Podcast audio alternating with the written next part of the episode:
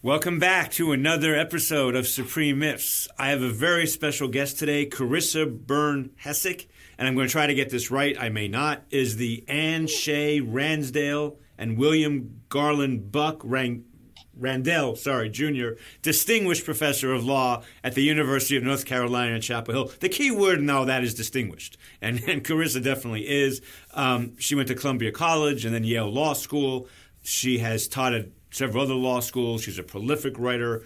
Uh, her presence on Twitter, I think, is important, and we may get to that at the end. If, if, if I think it's probably more important than she thinks it is, um, but we'll we'll get to that at the end. Um, she's also the director of something called the uh, Prosecutors and Politics Project, which I want to get to also at some point, Carissa. But welcome to the show. Thanks. Thanks so much for having me. I'm I'm flattered to be here, and I do think that I have might have the the longest title of a of a professor of anyone I've ever seen. I think Sandy Levinson does. I think Sandy Levinson is like the W. Garland Jr. something something something and something Garland. But other than that, you're the second. I think. I think you are. I think you are the second. Um, so I start these I call it shows. You know, I never thought, I never in my wildest dreams ever thought I'd ever utter the words "Welcome to the show," "Welcome to the podcast." Um, and I usually start with three myths about something law related or not law related. But in your case, I'd love to. You're you're a criminal law expert across the board. Give us three myths about either criminal justice, criminal law, whatever you want, but three myths in that area. Yeah. Oh, that's a fun question. um, yeah, so so three myths about the the U.S. criminal justice system. Um, one that that I was really surprised by is I think if you if you asked most people who you know haven't gone to law school or maybe even many who have, they would say that criminal defendants have more procedural rights than defendants in a civil lawsuit. Um, but the way things play out, that's actually probably not true. Wow. Um, yeah, because so many cases settle, there's actually, you know, as I'm sure you know, right, a lot of process and sort of protection built into the pretrial process of civil litigation, um, and almost none in um, in criminal cases. And so you end up with relatively sophisticated and informed bargaining in civil cases and basically the opposite in many, many criminal cases. So that's there's gr- one myth for you. That's a great one, and we're going to get back to that one. But go ahead, two more. Yeah, totally. Yeah. Um, a second one, I think. Uh, I think if you asked most people, they would say that we have a justice system in order to arrive at truth and justice right? If we have a trial, it's because there's a um, we care about what actually happened and there's a dispute about that.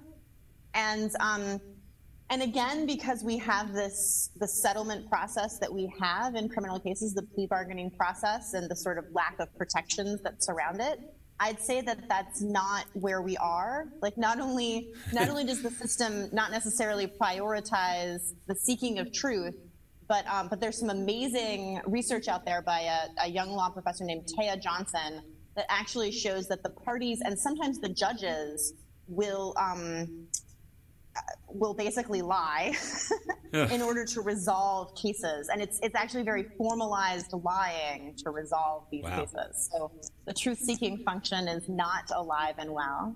These, those are the two most depressing myths I've heard so far on this podcast. Go ahead. The next one I hope isn't depressing. I hope it's just interesting. And that's that, um, you know, you see people a lot of times, especially right now with this presidential administration, say that it's inappropriate to allow politics to play a role in criminal prosecutions. Um, and they, they say that sort of very definitively, um, both you know, sort of as a descriptive matter, like politics have no place in prosecutions, and then also as a normative matter, like it would be inappropriate for them to have one. Um, and that's actually just, um, I think that that might be an okay thing to say about the federal criminal justice system. But I think it's definitely wrong when it comes to state systems. The vast majority of state systems lean very heavily on um, on politics in order to run their criminal justice systems. Right, a lot of a lot of judges are elected um, the vast majority of local prosecutors are elected. And, um, you know, maybe people are using the word politics to mean things I don't like or partisanship. right. Right. But I but I think, you know, politics has a bigger meaning than that. And politics is actually incredibly important in the criminal justice system. Those are awesome. The last one was also a little depressing, but not quite as depressing as the first two. Um, let me ask you about plea bargaining, um, and, and, let me because that was your first myth, I think. And, and let me start yeah. with just a teeny little quick story. I have a friend, very successful big firm partner, whose daughter always wanted to be a public defender, like when she was ten, and she went to Harvard, and she had a choice of places to go. She went to New Orleans, and this was a, a strong you know, idealistic but realistic woman. I, I knew her. Um, really an all around great person and strong. Per- Two years there, and she got sick. I mean, she literally got sick mentally and physically because of what she saw. Um, she, and, and how she describes what she saw. I am reasonably sophisticated about these matters. I'm not a criminal justice, but I, I, I it, it, even terrified me. Um, so, with that caveat, I, I don't know if New Orleans is singularly terrible. Maybe it is. How bad is this plea bargaining world we live in? Because it, it almost sent her, I mean, a strong, smart woman, it, it reduced her to tears and hysteria. Yeah, I mean, I think it's pretty bad. New Orleans, you know, gets a lot of attention for being particularly bad, but yeah. I, I don't think it's, um, I don't think we can say the problems are just in New Orleans. So I've been, um, I've been working on a, a, book about plea bargaining, and it's a it's a book that's that's geared towards a general audience. It's not an academic press book, and so I've been. I was traveling the country. Now I'm just, you know, on yes. on Zoom conducting yes. interviews. yes, I know the feeling. yes. That's right. Yeah. Um, and the stories that you hear are, you know, on the one hand, they're heartbreaking because they involve individuals, but they're also um, they're outrageous. And I mean that in terms of like inducing outrage. Like this yeah. just, um, it seems so wrong what we've done. And yet that's the, that's the system that we live in. And I've actually, you know, I think it's, it's kind of funny. Um, I'm, I'm one of the few criminal law professors who didn't practice criminal law before becoming a law professor. I, you know, I clerked and I worked as a civil litigator, but, you know, aside from a pro bono case, um, and a little bit of internal white collar stuff. I, I was civil litigation. Um, and I've noticed that when I read opinions by judges that really talk about the fundamental problems in the criminal justice system, those judges invariably didn't practice criminal law. They were they weren't prosecutors, they weren't defense attorneys. They were you know, transactional lawyers or civil litigators, and they step into the process and they say to themselves, how can this be what we're doing? It's just so far removed from what they've seen and from what they've been told we do. Carissa, when you say this, this is not what we should be doing. Can you just explore that with me a little bit? What do you mean by this? Yeah. So, I mean, let me caveat this and say, you know, like with most things, culture matters. And so, and layer on top of that, you know, literal difference in laws from right. state to state. Yeah. Um, but putting that variation to one side, there is an overwhelming, there has been an overwhelming shift in the criminal justice system that has resulted in um, in something that doesn't look like justice. It doesn't look like doesn't look like law. It looks like a free for all, and um, and it's difficult to find analogies to what it is. So so Darryl Brown has this great book um, called like Free Market Criminal Justice. It came out a couple of years ago. Um, and he has a couple of really good theories in the book, but the one thing that he does is he says um, plea bargaining has been sort of infected by free market ideology. That there's this sense like, oh, well, the defense and the prosecutor are bargaining and it's a contract and the courts should respect that. And then he goes on to point out how absolutely absurd that is. is. Yeah. It's like someone to be hyperbolic for a minute. It's like someone showing up at your house, pulling a gun on you, and then saying, "So how much money do you think you should give me?"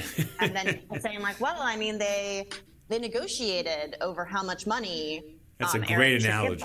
I love that. Should we disturb? Should we disturb the bargaining that occurred? I mean, that's ridiculous, right? There's no there's no market for defendants to participate in. Um, and then you layer on top of that, I think, the explosion in criminal legislation that we've seen, the sort of um, the cooperation between legislatures and prosecutors to enact all, to enact new laws, to enact overlapping laws, to make punishments harsher. And they do so. I mean, you can find you, you can find the statements in the legislative history.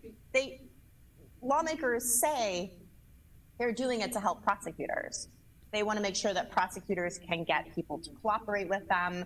It would be it would be too much work if they had to prove their cases beyond a reasonable doubt. Right. There was even by the way, and I should say like this is a problem across the country. This isn't oh conservatives do this. I mean, Elizabeth Warren came out with an op-ed last year where she said, I'm introducing new legislation against white collar crime where I'm going to change the mens rea from, um, you know, from knowing and intentional to reckless or negligence. I can't remember which. Um, and she said she was doing it because it was too hard for prosecutors to prove mental state. And she thought they'd only use it to go after the bad people who really meant to commit these crimes. Right. But it was too hard for them to prove it. And so she was going to change the law. And, you know, I have a ton of respect for Elizabeth Warren. I think she's an outrageously smart person who makes important points in our public discourse. Um, she knows better.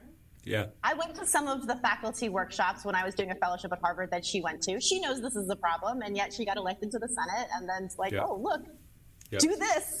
Yeah. you know, her, her colleague Bill Stuntz was the one who like brought this dynamic to like national attention, and she treated it like a how-to. So, for, for, if there are any non lawyers or lawyers who don't practice criminal law at all listening, let me give you my lay. Per, I'm a layperson on these issues, so uh, you know. So let, let me give you my perspective on what I think is happening, and you tell me how close this is to the truth. Or it seems to, I, I know something about this in Georgia because a close friend of mine, Emmett Bondurant, who's a major Atlanta lawyer, um, argued a Supreme Court case at 26, Wesberry versus Sims. He has been on this indigent defense kick his entire career, um, and so I know something about this in Georgia. It feels like a public defender has, I don't know, hundreds and hundreds and hundreds of cases at the same time. Um, a prosecutor has fewer cases. The prosecutor has all the bargaining power. And judges and prosecutors punish criminal defendants if they go to trial. So it's all stacked for innocent people, or maybe not innocent people, but at least people for whom the government couldn't prove their case, which in our system is the important thing they have to plead guilty and they're coerced to doing it. Is that is that do I have that somewhat right? So definitely, um, the one wrinkle that I'll add is it's actually um, I think it's contested whether giving prosecutors lower caseloads actually makes them more likely to investigate cases and treat them seriously. There's some some good research out there that suggests when prosecutors so there are definitely offices where prosecutors have very high caseloads. And it actually seems that maybe their plea bargaining practices might be worse when their caseload is too high. That makes But- sense. But everything else that you said, Yeah. I I totally agree with, and it's um, and yeah, it totally results in innocent people pleading guilty because I mean you can you can do the math on this, Eric, right? Like well, um, pro- I probably I'm not a can't, law- but you can. Go ahead. well, I mean, like, I'm not a law econ person, uh, but when they use round numbers, I can sometimes understand what they're saying. So imagine that you are innocent of a crime, but the prosecutor thinks maybe you're guilty, and the crime carries a 10 year sentence. Okay. If you think that there's a 10 only a 10% chance that you might be convicted if you go to trial if the prosecutor offers you less than a year you should take that deal it would be irrational Yeah. for you to not take that deal because you know a 10% chance of 10 years is a year so like we can actually like do the math and figure out um, that innocent people if they're given a good enough offer by the prosecution actually should plead guilty and then of course layered on top of that is the fact that um, as I mentioned, a lot of the pretrial process that you see in civil cases, like automatic discovery, depositions, all of those sorts of things, really don't exist in the criminal system. There are many, many states where you don't get discovery until the you know the couple of, of weeks leading up to a trial. And a lot of you know again i've been doing interviews about this. A lot of prosecutors offices will say the deal is x and it expires in three weeks and you wouldn't get your discovery for six months. Can i ask about that because I, I, didn't know i didn't know this I, I, can i ask about that so so i'm mm-hmm. accused i'm accused of um, uh, simple assault you know assault and battery and there are two witnesses who claim they saw it I say it's self defense. They say, no, you attacked the person. In a civil suit, I get to I get to depose the people who the witnesses. Are you saying that a, in a criminal case, I have no right in many states to depose the witnesses? If I'm, if oh, so definitely yes. I mean, my understanding is Florida is the only state that gives criminal defendants a deposition, a right to a deposition. That's crazy. But, but let's be clear, right? Um, even if you had a right to a deposition, so let's say you were accused in Florida. Yeah. The prosecutor could say to you, your plea bargain is X. You're going to get that deal today. If you insist on deposing the witnesses, I'm going to take that plea bargain off the table. so they can require you to waive I mean, I guess it's just, I, am still personally trying to get my head around this constitutional logic. But I guess the Supreme Court's just kind of like, well, I mean, we already made you waive the right to a jury trial and proof beyond a reasonable doubt. I mean, I guess just throw the kitchen sink in there and just have them negotiate over other rights too. That is, I think you started off saying one of the myths of criminal justice is that there's justice, and and that's that's a great example of that. I mean, and also, even if I'm a criminal defendant with, as opposed to an overworked public defender who, let's say I have a sophisticated lawyer, I have some resources, and I really want to find out who is saying what about why I'm guilty, and the prosecutor uses plea bargaining to blackmail me or my lawyer out, out of even interviewing them, much less deposing them? Oh, yeah. I mean, and let's be clear, Eric, it gets worse than that, right? I mean, how can it be worse than that? oh, we can. We don't have to get into the Michael Flynn case because I've because it's yeah. like yeah. it drives me insane. Yeah. Um, but it's been widely reported, and you can see from the plea bargaining documents that um, that DOJ one of the things that they negotiated with Michael Flynn over was whether to charge his son. Right. That's permitted it's permitted. Like every once in a while, you get like a you know you get like a case out of the Seventh Circuit being like, well, we should monitor this. They don't monitor it. like that's nonsense. Wow. We have to be careful that it becomes doesn't become so strong that it's coercive. I mean, you've got kids. I've got kids.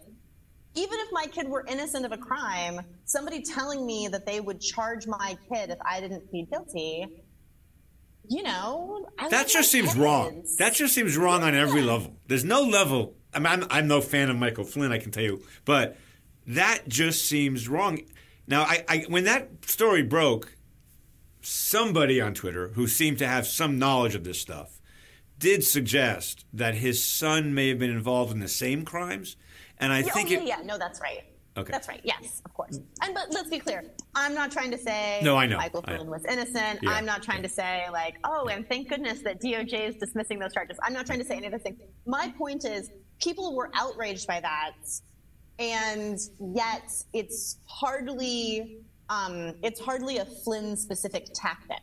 Right. I mean, I can name other cases. I mean, the um, Martha the Martha Stewart case, right? The person who gave her the insider trading information, right? They got him to plead guilty by threatening to charge his daughter. I mean, among other things too, right? Like the penalties associated with these crimes are super high. That's crazy. So, it's crazy. Yeah, yeah. All right, I have another question about this, and I know yeah. this is going to be. This is the most. So far, you win the award for most depressing podcast, and and that follows Judge Dillard making a very formalist, legal realist case for judging, which you know is not something I'm going to agree with. But yours is even more depressing.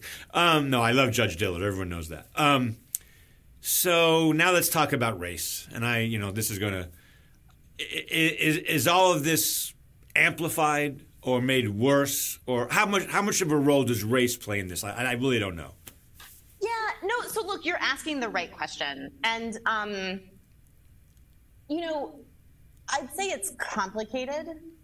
Um, and like most complicated things, that doesn't translate very well to a public discussion. Um, uh, the people who want to say that this isn't about race, they're they're wrong, like pretty definitively wrong, and they'll do things like point to the database of fatal police shootings to say that African Americans, you know, aren't over aren't overrepresented or might even be underrepresented in that database. But um, but that's you know that's that's one tiny statistic. Right. I mean, it's it's impossible to read about the criminal justice system and not come to the conclusion that African Americans, um, by a long shot, and Hispanics also to some degree, are treated worse than white people. Like there's no there's no way to get around that supposition. I mean, I was just reading the the DOJ's Ferguson report, and it's it's talk about depressing. Yeah. I mean, they lay out all of the statistics, and you think to yourself like, oh well, you know that's difficult but you know race is also correlated with poverty and then they follow that up with a section of the horribly racist things that the police officers and judges and county right. officials uh, city officials in ferguson were saying so um, there race is definitely um, something to worry about and it's something that we ought to care about but it's not it's not what explains this, right? Well, it's not. That makes sense to me, and I'll tell you why, Carissa. That, that again, as a layperson, that makes sense to me for this reason. My friend, again, my friend Emmett, who is an expert on indigent defense, I think he would say, I, I could be wrong, but I, I think some people would say that rural Georgia, I'm not talking about Savannah, but I'm talking about really rural Georgia, and what goes on there is as bad or worse than what goes on in Fulton County. Fulton County is going to be mostly African American. There's going to be mostly white, but it's still terrible there, and they railroad people there. And so, so, so although there are more people in inner cities, maybe committing, it's it is deeper than race. I guess he would say it's deeper than race. And is that what you're saying? Yeah, I'd agree with that. So I'd say I'd say we have these huge problems in the system. And then we shouldn't be surprised that those systems end up disadvantaging poor people and people of color even right. more. Right. Um, right. If you fixed it so that everyone was being disadvantaged equally, you'd still have a terrible, terrible system. Right. Um, so I don't know where that leaves us in terms of solutions.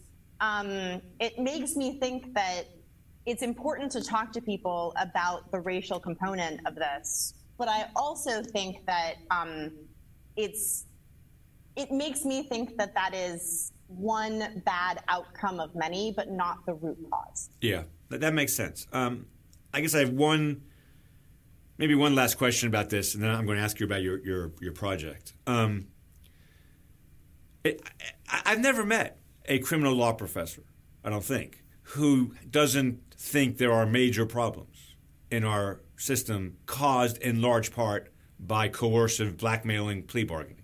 Like this is not one of those subjects where you get two sides. I mean, maybe there are, but I haven't met that person if they if they exist. I think even cons, you know conservative law and order types say plea bargaining is a problem, and, and and they tie it to how full our jails are compared to other countries. Is this something the Supreme Court could fix? I'm guessing no. This has to be done by politics, right? I mean, that is a very difficult question. Um, I think the Supreme Court could certainly do more. Okay, tell me how. Have, tell me how. Which is shockingly bad. So they don't have to give um, plea bargaining the pass that it's been given. They don't have to say, sure, make them waive all of these other procedural rights as well. They could certainly do that. Right. Um, I think. Uh, I think that they could do more with the Eighth Amendment than they have. I mean, basically, what the Supreme Court has said is if it's not capital punishment, um, we're not going to inquire into whether it's excessive. you would think that a court that prides itself on being full of textualists yeah right would think that that's the wrong way to read the eighth amendment um, i'd also and this is this is actually a project that andy and i are working on this is you know this is the um, professional hazard if you if you live with another law professor you end up talking about law all yes. the time so he and i have written a number of papers together and we're actually working on a paper right now about textualism and criminal law um, because it's become clear to me from some reading that I had done, some not very sort of careful reading, um, that the turn towards textualism uh, would have been viewed with sort of like horror and shock by early Americans. And Andy, who's, you know, got like more of a history background than I do, and he's also just a much more careful and patient scholar.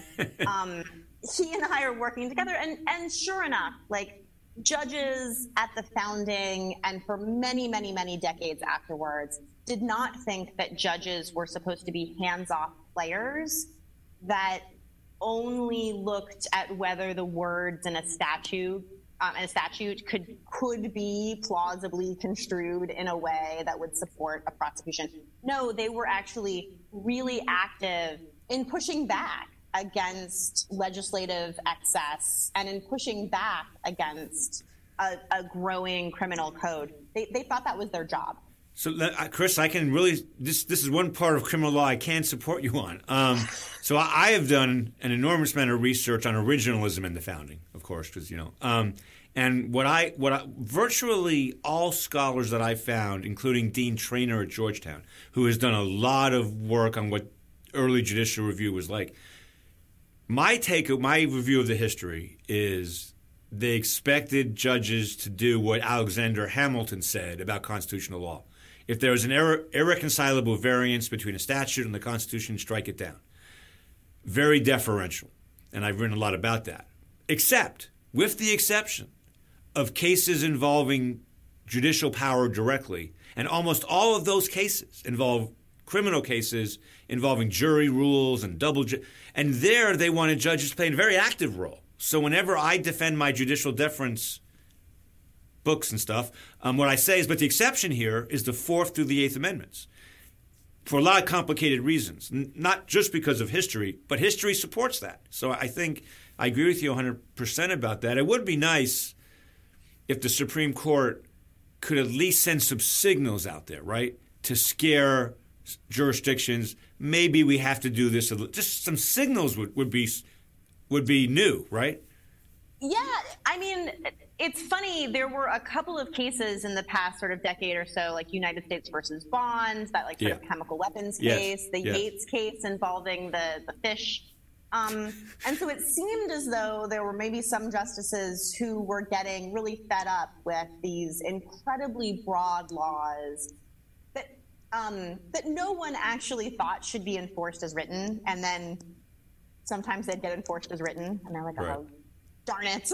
um, but then you see a case um, like the case out of Kansas, where Kansas essentially abolished the insanity defense. Sure. And an opinion written by Justice Kagan, the court was like, well, I mean, it's hard to say what the founders would have thought. And I'm like, look, it might be hard to say what precisely they thought was required, but it's not hard to say that they would have said, this isn't okay. so, like, I don't know. Well, I the answer to that, I mean, sorry, but the answer to that is they don't care about originalism unless it supports their views, any and all of them. That's the answer to that.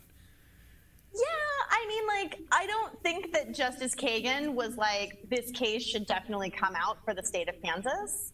Yeah. I think that, like, um, I think that the way these cases have built up over time, and I think shifting views about the judicial role in America probably played a role there. Like, I think, you know, I think Justice Kagan believes that judges have a particular relatively modest role to play and that that affected her willingness to strike down not just a statute in one state, but it would have been a couple of other states too. But that's seen as a taboo and that's seen like um, something that they should avoid.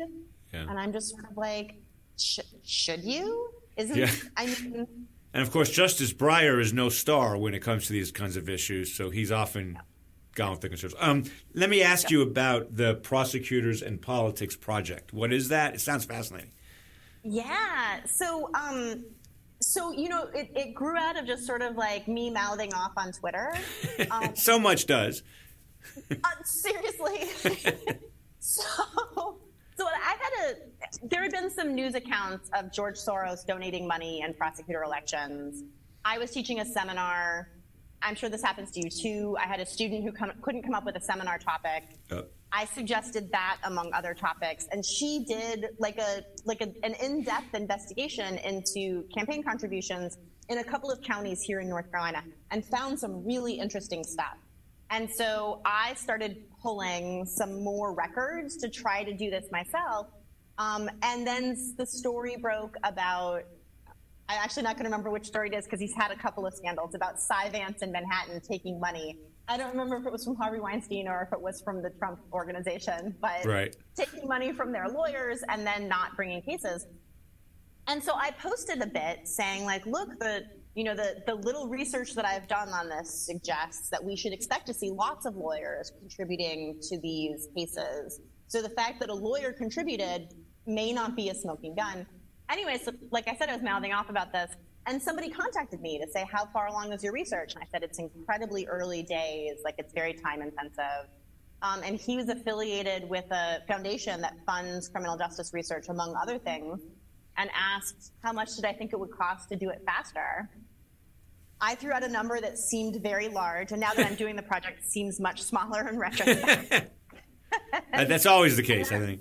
That's right. And that yeah. was the start of it. And that was, you know, since then, we've we've pitched other projects to other funders. We're doing a doing a big project right now about prosecutors lobbying state legislatures for wow. certain legal changes and against reform. That's been fascinating. Gearing up for another project that'll hopefully survey voters about sort of criminal justice policy questions and then conduct semi-structured interviews in um, in the press in their local prosecutor's office to see what the matchup is. So it's it's been really fun because you know prosecutors play such an important role in our criminal justice system, but we don't know much about them. And to the extent that we talk about to the extent that law professors talk about prosecutors, we're almost always talking about federal prosecutors and DOJ, and that's just I've come to realize such a skewed picture of what yes. actually happens. So I used to run small slice. I used to run the for many years. I ran the externship program at Georgia State, and we had externships with the federal public defender, of course, and the state public defenders, and they were different worlds. I mean, they, they, they, there was nothing in common. The, the federal public defender's office had a fair amount of resources, incredible lawyers the U.S. attorneys respected them. So when they got into plea bargaining huffs or whatever, there was, I wouldn't say equal bargaining, but there was intellectually equal thing. Um, whereas at the state level, it's just a disaster. Um, and so I hate it when people talk about our criminal justice system and bring in big city federal public defenders' offices. I don't think I agree with you. That's not representative at all. I have a serious question about your project. Um, mm-hmm and um, this requires a little bit of background, I guess. One of your colleagues uh, at Chapel Hill is Gene Nichol, who is an old, who I I've known. You know, we're both much older than you, and known him for a long time. Former college football player, amazing human being, I think, in in all. And he had a fantastic center at Chapel Hill devoted to poverty, I think, and, and, and poverty issues. And your legislature, your meaning North Carolina's legislature a lot of crap went down, right? And a lot of mm-hmm. denial of funding and threats and everything. If in your research you find out that North Carolina prosecutors are doing tawdry things, I'm not saying they are, but if you found out that they yeah. did and you publish that, are you at all concerned this could come down heavy on you? Because it came down heavy on Gene. Yeah. So, um, so look, I'm glad you asked that question. It's a hard question. I mean, you're you're at a public institution yeah. too. Yeah. Um, I'll say a, I'll say a few things about it, but I don't I don't want to talk out of turn because that happened before I got here. Sure. But I'll say this: the legislature, I think, for many years, um, loved UNC Chapel Hill. Yeah. And, and, by the way, as well they should. It's yes. an amazing school, right? Yes. First public university in the country. I'm constantly astounded by how smart my colleagues like Gene Nichol are. Yeah. Um, really, really amazing people. Um, the North Carolina legislature flipped. I believe it was in 2010. I believe it was part of the Tea Party movement. Yep. And the attitude in the state house towards the university also flipped. Now, th- there's an easy story to tell there about anti intellectualism. I'm sure you, you don't need me to tell it. I will say that I think that there is another story that's that I think that I think academics need to come to grips with, which is we need to play a bigger role in our communities and we need to make clear why it's important to have public universities. And I should say, North Carolina, I mean, this is my third state university, and the university in general and the law school in particular gets much more money in public funding from the legislature than either of the two schools that I was hmm. at before. So Right. Although there is this tension between the legislature and the university generally, and the law school in particular, um, they do they do support us financially. Um, was Gene Nichol targeted? Yes. There's no doubt in my mind that he was targeted. The year after I moved here, the legislature, somebody introduced a budget cut um, into the law school budget where they cut half a million dollars from our budget, which is an enormous amount of our of our public financing. Um, and uh, and I believe the person who introduced it referred to it as the Gene Nichol Amendment. I So think like, that's right. there's no Yeah. doubt about that. I think that's inappropriate. I mean, I don't think that that's what the legislature should be doing. Um, at the same time, the legis- folks in the legislature would tell you that, you know, the law school didn't do enough, um, you know, transactional work, and that people on the faculty were out shooting their mouths off. And Gene Nichol has a column in the local paper where he, I'm going to go with, shoots his mouth off Okay. about politics within the state. Yeah. Um, they can do it because they control the purse strings, the purse strings, but I think it's a bad idea. Does that make me hesitant? Probably not, because I'm not that sensible of a person, I guess. but I've also gotten all of this funding from outside of the law school. that helps. That that really helps. Yeah. That helps a lot. It's not taxpayer. It's not. I remember reading. So I have two very close friends whose entire lives they both went to Chapel Hill College, Chapel Hill Law School. Their son went to Chapel Hill. They bleed blue. It's all Chapel Hill.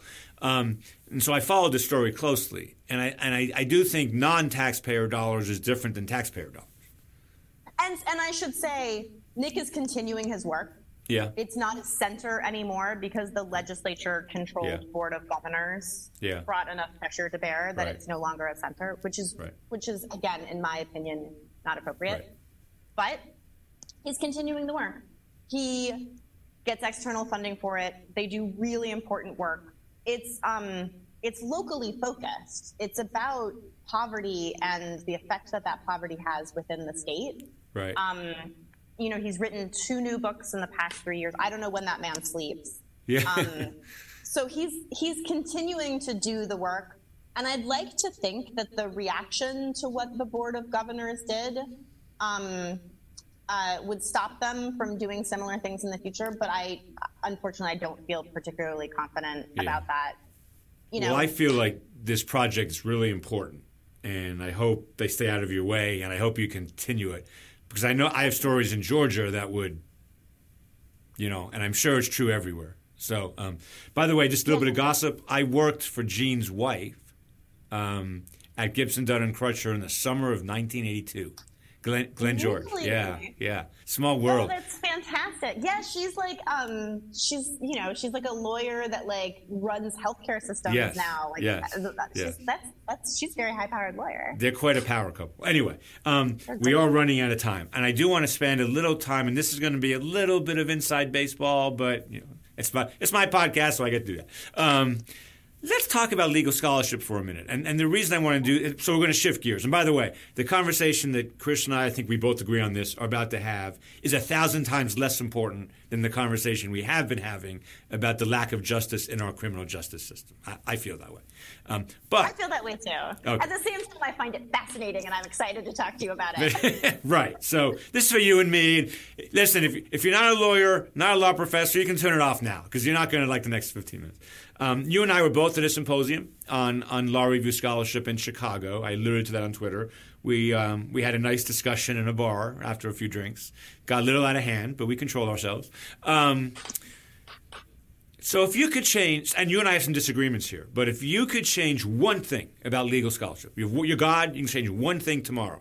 What would you? How's that for a hard question? What would you Ooh, change? That's a really hard question. Yeah, I know. Oh. Um, you know, I, you know what I think I might want to change? I might want to change, um, I don't think that I would require peer review because I hear that there are all sorts of problems with that sort of system. But I would change the need to claim novelty in order to get sort of That's a great. Oh no, we're going to agree. This is terrible. yeah. I agree with that. I think, I think, um, I think, I think there are incentives to overclaim about what you've done and what you're contributing, and that that um, that's a problem because that's you know that doesn't seem very honest, and we want to be able to trust what people are saying in their articles. But I also think it might shape the sorts of papers that people write sometimes. I mean, I'm a big, don't get me wrong, I'm a big fan of the big abstract, Sure. like trying to shift people's Right. thinking. Right. I, I call them the insight article. Right, Like, right. I'm trying to, I'm trying to get that started. So if you want to pick that up, thank you. I'd appreciate that. The Insight article. I like it. I like it. Um, but I think that um, we should only write those infrequently, right? Yep. Only after a while of doing the more mundane Yes. task of really digging in and developing the expertise so that we um, so that we know that our insight is actually like valuable valuable yeah so i guess that's what i'd say it's, funny. And I, I actually didn't. I was hoping we would disagree, but we, on this point we don't. Um, my my view on this is, in, in constitutional, I can't speak to other areas of law, but in constitutional law, non-criminal procedure. So in everything about free speech, equal protection, due process, you know, rights, and all that separation of powers, federalism, everything about that. A truly original idea that's not stupid comes along almost never.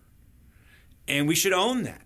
And, and then when it comes along, we should grasp it, right, and say this is a, this might be a game changer. We're not sure yet, but um, you know, Carissa, when I my book Supreme Myths: Why the Supreme Court is Not a Court was published in 2012, and when I was working on it in 2010 and 11, although it was a traditional legal realist type approach, no one had ever said before that the Supreme Court wasn't a real court.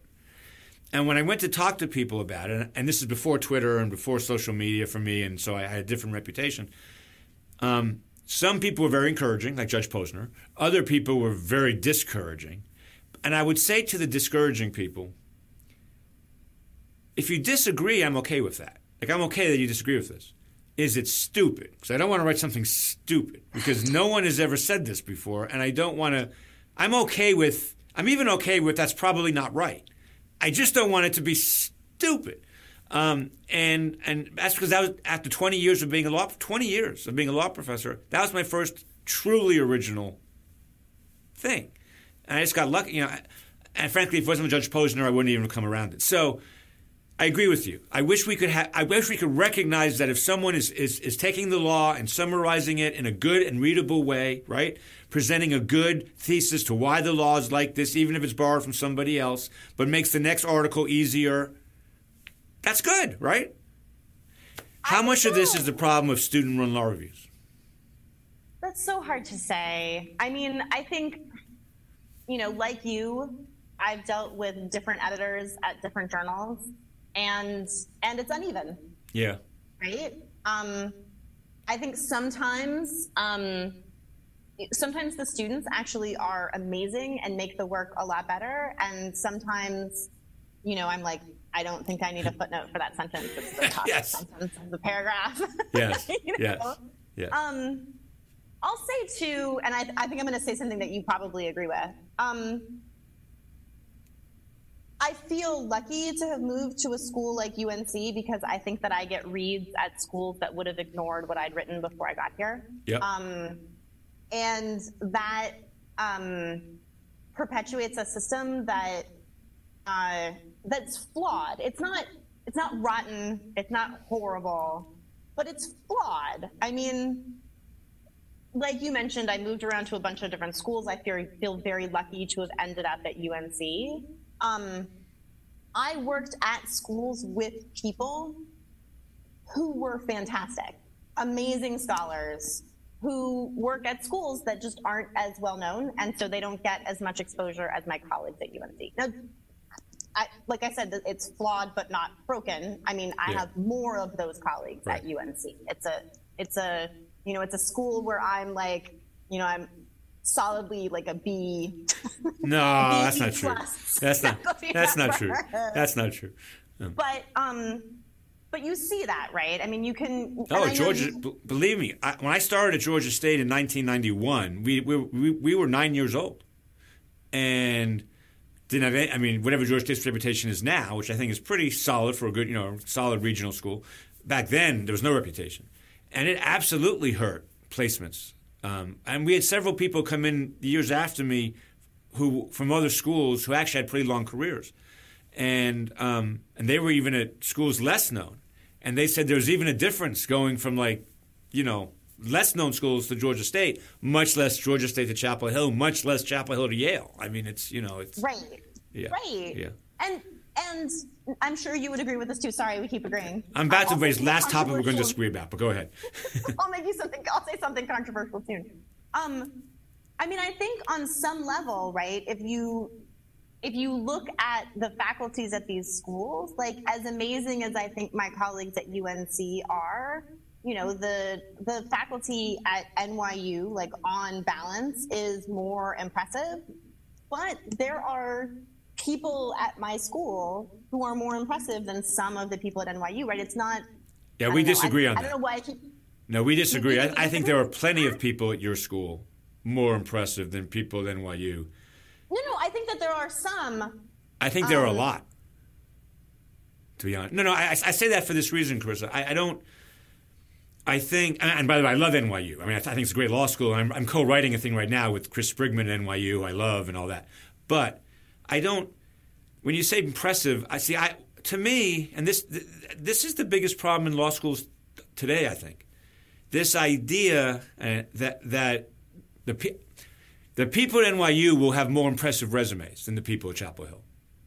That So I doesn't. didn't mean to suggest that. I meant to suggest. One of my colleagues put this really well. He's like, look, he's like, the thing with lateral hiring, you want to find people who are still writing and who are still writing good stuff at least five years after they already got tenure. Yes. Right? People who are five years after tenure and who reliably are writing new stuff and pushing themselves, publishing regularly, and doing so where they're advancing the conversation and doing it in a way that is impressive to people. So I agree with you that last bit can be complicated though, because depend if the school that you're at affects where your articles get published, Right. that is almost certainly going to affect how likely it is that someone's going to read it and their Right. view about whether it's impressive. Again, why do I why am I still agreeing with you? Let's talk about op-eds. Well, I I have to say one more thing about this, and then we're going to end talking about uh, blogs and stuff like that. Um, well, actually, I, was, I didn't make my point well. What I was trying to say was it may or may not be that law professors at NYU, Columbia, Harvard, Yale, and Chicago write better law review articles and books than law professors at Georgia State or Chapel Hill. That may or may not be true. But even if that's true, they're not better law professors.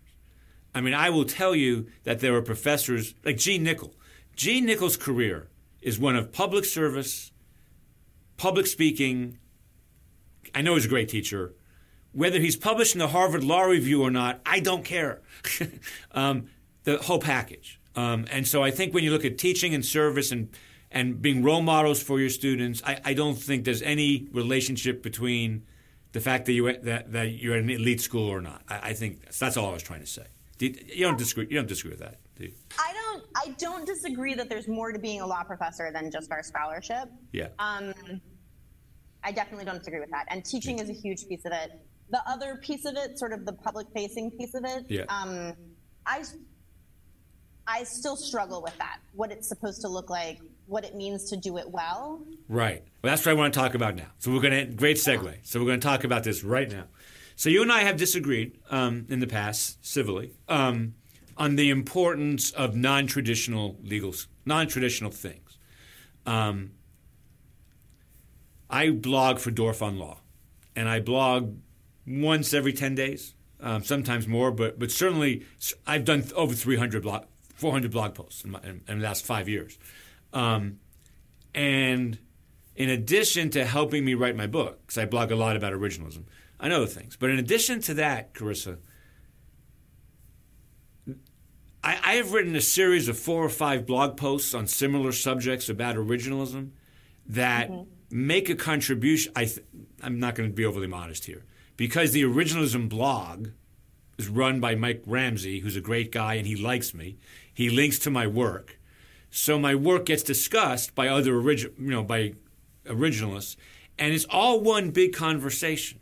And so, a woman at my law school named Charity Scott, who just retired, who started our health center and is, was an amazing law professor, used to say at P and T meetings, "What we care about at Georgia State is not being published in a Harvard Law Review. I mean, we like that, but we don't.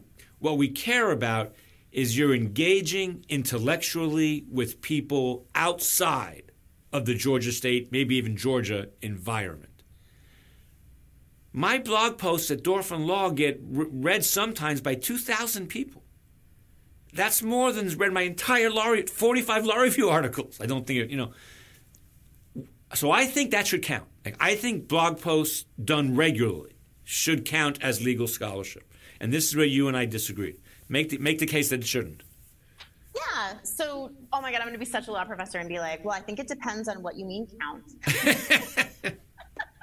I mean, you are such a law I, professor. Is Andy such I, a law professor too? Sometimes, sometimes um. I, I joke with my students, my one Ls, that um, that like you need to learn to love IRAC because the lawyers in your life will IRAC you. We were seriously having a conversation with his parents one about what to have for dinner, and he's like, "Wait, I think the issue here is," and I was like, "This is amazing. We're going to IRAC for dinner choice." It was very successful, by the way. Um, some dietary restrictions that were like not overlapped. Anyways.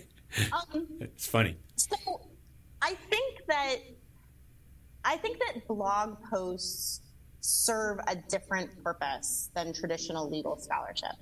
I, you know, I blog, blog infrequently. Um, I think it's helpful to do it. I agree it reaches a broader audience. I think it reaches a different audience. And I guess I see, I, I see blogging and like a law review article um, differently than um, you know than like an op-ed or something like that. And I guess I'd say maybe I see them almost as like links in a chain. I think the blog post can come first. I'm always much more interested in reading people's blog posts when they're throwing out an idea yeah. and when they're sort of like, oh, read this article I just wrote, which is fine. I mean, I've done the read the article I just wrote post too. but um, they're throwing out the idea and they're throwing it out not I mean, sometimes just because like they want to shoot their mouth off. By the way, I definitely fall into that category. Sometimes I just me too. my mouth off. Me too. Me too. Sometimes I want to get an idea out there because I want to engage with people about it because I'm still trying to figure out how that idea fits into the more formal project that I'm doing.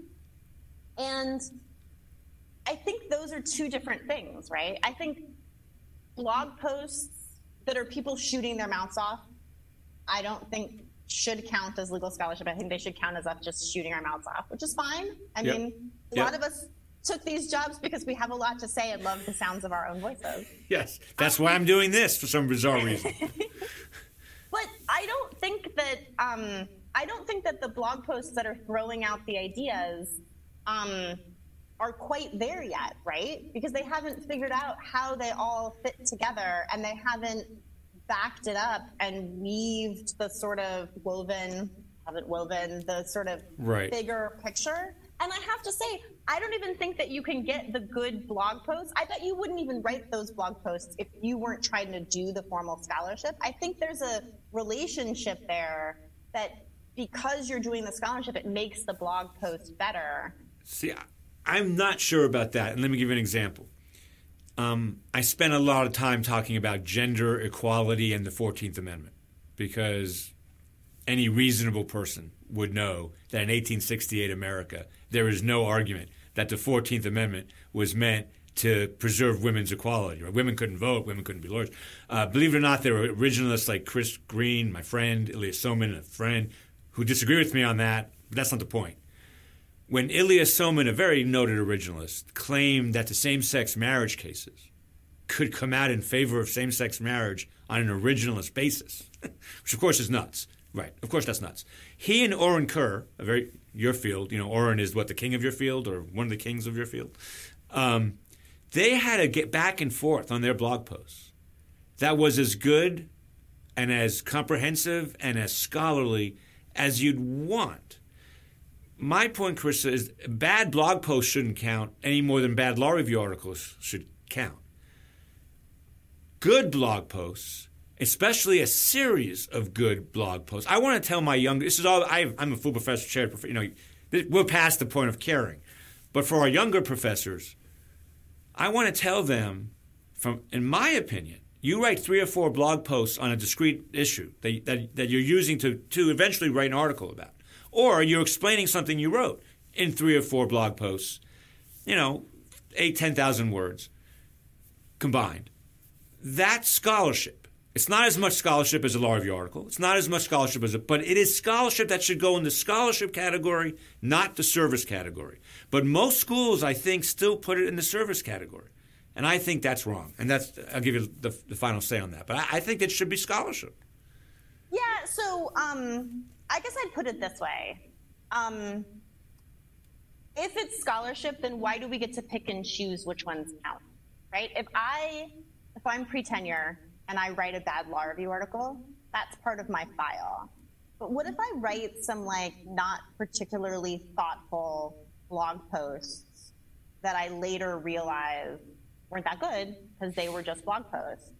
I would hope that they wouldn't be counted against me to show that I'm not a careful enough or well-read enough scholar. I guess maybe that's that's what I see the difference as. If it if it counts, then it should all probably count. And I certainly don't want all of my blog posts, even the ones even the ones that are in my field because I'm using the medium to test out an idea I'm not using the medium as my what I would think of as my contribution. Right. Like you said, like you said earlier about something, and you said it really well. This is complicated. So this, here's another reason why it's complicated. Um, a, a young law professor at Georgia State. Now, of course, young law professor has all changed given VAPs and PhDs and all that. But but leaving that aside, um, it is hard for law professors at Georgia State or 150 other law schools to get their articles accepted at Harvard, Yale, Stanford, Columbia. Um, I think the way you do that is you connect with elite people sometimes, get invited to conferences, and then your work gets noticed, and all that, and that has a that has a an effect. I think a blog post can push that blog post, not one, a series could push that ball down that hill. So if I'm a dean of a law school I'm saying to my this is not how, this is not how my law school operates. I've been trying to convince them to do this for a long time. This counts as you trying to push the scholarship ball down. It doesn't count like a law review article. It doesn't. But we know what you're trying to do here. You're trying to get other people in the field to pay attention to you. If I write a blog post about um, basketball, which I've done, or a blog post of my mother passing away, which I've done, that shouldn't count. That's not scholarship. That's just me but if I, had, if I write five blog posts on originalism that then turns into an article in GW, which it did, I think that should, and, and the article is different than the blog post, I think that whole series should count. I take it, I, but I can't forget if you object to that or don't object to yeah, that. Yeah, so, um, so I think it is good advice to tell your junior colleagues to try to get people to notice them and yeah. to notice their work and to know what their work says. I yeah. agree with all of that. And I even agree with the idea that schools should probably incentivize that. So, um, so I've often pushed the idea that in the year-end report that we mm. submit, um, faculty should be asked to explain what it is that they did to try to promote yeah. Yeah. an article that they published. Yeah. And you know, they're like dumb, re- like they're sort of, you know, that's a way to manipulate your colleagues to be like, if we're asking the question, the answer shouldn't be nothing. um, right? Yeah. And I've had this fight with my colleagues before where I've said, you know, the reason to write scholarship is so that other people will read it and that your ideas will have an impact. Um, but I think that you can incentivize that sort of behavior.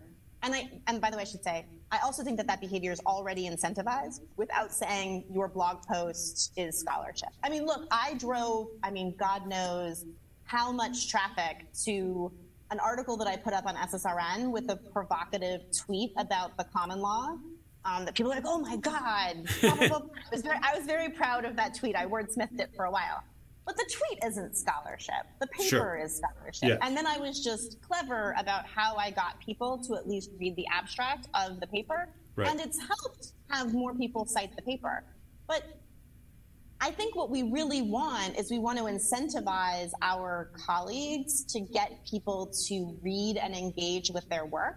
And they can do that lots of different ways without us suddenly changing what it means for there to be scholarship. I guess I guess that's where I come down. Right? I think because we're probably not as far apart as we thought we were that night in the bar. Um, it's funny you no, talk. The difference was you thought that it was like totally chill for people to like write op eds before they'd written the scholarship, and that's that right. I that I have serious problems. We I wish we had time for that, but and we don't. Um, but but one thing you did say about Twitter is interesting. So what I've learned from my Dorf on Law blogging is, and, my, and Mike, I think Mike agrees with this.